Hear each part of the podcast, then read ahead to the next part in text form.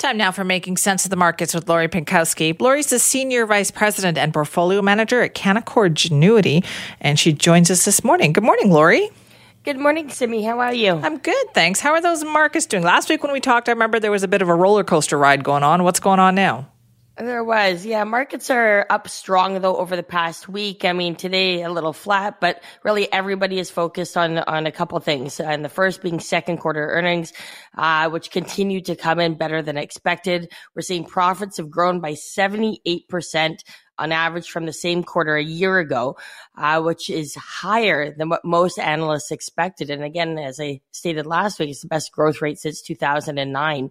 And this is the busiest week for earnings season as well. We, are seeing Apple report profits have doubled uh, from the second quarter last year. Microsoft very strong growth as well. Google record profits. So again, things are coming in uh, very strong. Although the stocks, I would say, aren't moving as much, uh, mostly based on the fact that that uh, I think people are expecting really positive earnings. Um, markets also remain focused on uh, the positives and have been quite resilient in the face of rising cases from the Delta variant. Uh, and you know, even like the CEOs are commenting, like the airline industry, industry, uh, noting that bookings and behaviors have not really changed recently, and uh, you know, we continue to track it closely. Obviously, uh, increase in cases uh, are are not positive overall, but is this going to have a huge impact on the economy at this point? Uh, you know, if they're reinstating the mask mandates in certain areas, uh, we don't believe so. Again, so we're looking uh, to the future. Okay, because I would imagine there'd be quite a bit of concern about that when you see what's happening in some of those states. Yeah, for sure. I mean, that's why, again, you know, we have a big team. We're watching the news daily and we can act accordingly. Uh, but again, we've been through this before, right? And we've seen different, um, uh, variants come to, come to light. And so that's something that we are always continuously watching. Okay, so you said this is the busiest week of earnings season as well. So are things looking good on the Canadian side of the border? Uh, yeah, we're really looking mostly at uh, the U.S. at this point in terms of earnings. Uh, but when we're looking at uh, the economic numbers, um, the highlight in Canada this morning uh, is that the latest read on inflation uh, was about 3.1% in June. and this is really falling from 3.6% last month. So, so that is positive in a way, I guess you could say, um, uh, just because again, it's it's not as low of a base when we're looking for, of looking at inflation from last year to now. And so otherwise last week, Friday, we saw Canadian retail sales decline 2% in May, but that's kind of to be expected because we saw, uh, further lockdowns. Estimate, estimates for June call for a 4% increase, uh, after restrictions were lifted. So again, we're focusing on that. But what the markets are really looking at uh, today again is the U.S. Federal Reserve uh, and their comments. Right, they're expected to keep interest rates low uh, at uh, a quarter point, but most importantly are their comments and are they going to be delaying paring back stimulus because of the increase in COVID cases that we're seeing in the U.S.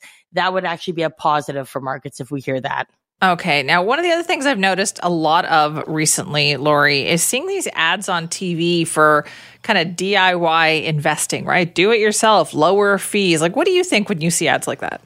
I know. Um, you know, that's that's actually why I, I decided to, to uh, talk about this on air today. I mean, the thing about do-it-yourself investors, um, I think that uh, we really saw a surge last year because of the pandemic. People were a little bored at home. They thought, you know, uh, markets are going higher. I can do this myself. Um, obviously, technology advances uh, for online um, trading and so on. Uh, but a lot of those people who, who have decided to go online may not have the experience or knowledge. Uh, so there may be lower fees, but you're also possibly not getting the um, the services that you need as well, right? Because again, when, when investing and looking at your own portfolio, it's not just about the day to day management. It's also those additional services that you're getting from professional, uh, financial teams. You know, when I, I talk all the time about financial planning and, um, retirement planning as well as estate planning, you know, people come to us for, questions, you know, should I be early gifting to my children? Should I be selling my rental property? Do I have enough to retire? Uh, you know, that, that kind of advice goes a long way. The other thing about do it yourself investing, again, personal time. I mean, Simi, I'm sure you're a busy woman. Uh, you know, do you want to be sitting behind your computer, uh, either, you know, as you near retirement or when you're already retired instead of enjoying life, right? I mean, uh, do you have eight hours a day to spend on the markets? I don't want to obsess about the ups and downs. I think that's what it comes down to. I feel like if I were doing this on my own, every little, you know, bump and hill in the markets would kind of freak me out. It's true. I mean, when people are investing their own money, a lot of the time they become much more emotional, especially if you're inexperienced. Remember, if you're dealing with a financial advisor, portfolio manager that's been investing for, you know, years or decades, they've been through many corrections or crashes, like I've talked about before. Uh, when you're on your own, you also really might not be getting the best information that you need to make decisions at that time. Uh, and also you may have you know, your spouse kind of asking what's going on. You're losing, you know, all our money and, and that yeah, kind stress. of pressure. Yes. you, you don't need that. You know, you don't want to be uh, sleeping in the same bed as your clients sometimes. So, so that's where, you know, again, separating that, um, is really, really important. And, uh, you want to avoid that emotion in investing. Um, and most investors can't do that. It, you know, they can't uh, see their portfolio drop, you know, 30, 40%, especially because most do it yourselfers have a buy and hold strategy, right? They're, they're not, you know, watching 30, 40, 50 stocks like myself and my team are or other financial teams. They usually pick, you know, five to eight stocks, have large holdings, uh, because they can't follow everything, right? And if those holdings go down, uh, they're unlikely to sell or really understand what's happened to the market at that time.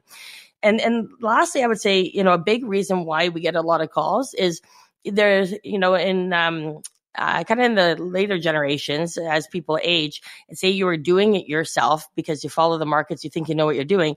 That's good for you. But what about if something happens to you? And uh, you're no longer here. Your spouse now ha- has this large online investment account that they have no idea what to do with. And that's where we get a lot of calls and people start, you know, dipping their toe in, you know, here, we're going to have you manage a part of it. And really within time, Simi, most people end up transferring everything because they realize, yeah, for that fee, it's a lot easier. I can enjoy life. I'm getting a lot more uh, than I am when I'm doing it myself. I have a lot more risk management, all those sorts of things. Again, you have to make sure you're with the right financial team. Not everybody offers the extras, right? Uh, and uh, and you also want to make sure that they're actively managing your portfolio. Um, and, uh, and right. therefore you probably will have better returns and more service for that fee that you're paying. I mean, you can give yourself a little bit of money to play with. For sure, for sure. I mean, you have um, we have clients that have as we call them side accounts or play accounts, right? That they keep online. It's a great way to learn. It's a great way to keep your mind uh, mind active, right? Uh, you just don't want to be managing your entire portfolio. Exactly. You think if you're, you know, your entire uh, life savings, um, especially if you don't have the time or the knowledge. You want to leave it up to the professionals for sure. That sounds stressful just thinking about that. All right, Lori, thank you. Thanks so much, Simi. Have a great week. You too. That's Lori Pinkowski, Senior Vice President and Portfolio Manager at Canaccord Genuity. And remember, you can always contact her team directly. Their number is 604 695 LORI, or you can check out their website at pinkowski.ca.